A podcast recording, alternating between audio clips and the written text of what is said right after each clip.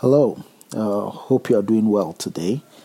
Our passage of consideration uh, today is Hebrews chapter 3, verse 1 to 11. And I invite you to read this passage. Uh, has a lot to offer. I invite you to create some time to read it. After reading this passage, I have been drawn to uh, verse 1, which says, Therefore, holy brothers, you who share in a heavenly calling, consider Jesus, the apostle and high priest of our confession. It's so wonderful to hear that believers are referred to as holy brothers. So I am holy, but I'm holy not by my doing. I'm holy not because I've been able to follow scripture to its details. I'm holy not because I'm sinless. I'm holy because of the completed work of Christ on the cross. And so I'm reminded of this that I'm holy because of what He has done. And so I'm thankful. But then I also share in a heavenly calling. Because I'm holy through the cross, I share in a heavenly calling. And that means that my calling is not of this earth. My calling is not of the ideas of this world. My calling is heavenly. It's from my Father who is holy. And because I'm holy, I live like Him, staying true to His calling upon my life. Now, all this while, it's a description of who I am, who we are, holy brothers who share in a heavenly calling.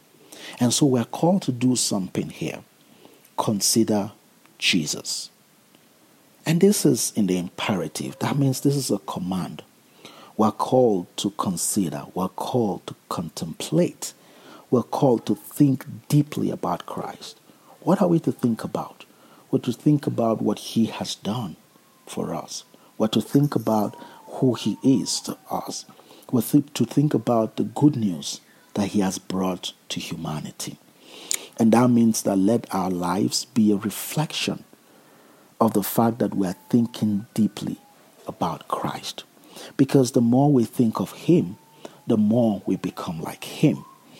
And so that is part of the call that we have upon our lives that we contemplate, that we think deeply about Christ, who is an apostle, he, is referred to here as an apostle. That means one that has been sent and a high priest of our confession. And so each time we come before him, we think deeply about him. Each time we fellowship with our brothers and sisters in church, let's think deeply about Christ.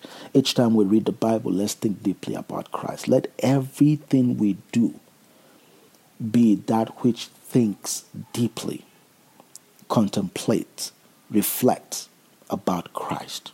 And I pray that our daily work will be that. That each time and each thing we do will be a deep reflection of who Christ is, what he has done, and what he wants to do in the lives of others, which is the good news. And I pray that that would be our journey, that would be our story, and that would continually be our calling. Pray with me.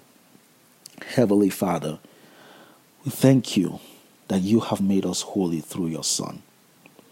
We thank you that you have given us a call that is not of this earth. We thank you for what Christ has done. We pray that you help us each day to contemplate, to think deeply of what Christ has done in our lives, that our lives will be a reflection of his glory and of who he is. Thank you, Lord. We pray in Jesus' name. Amen.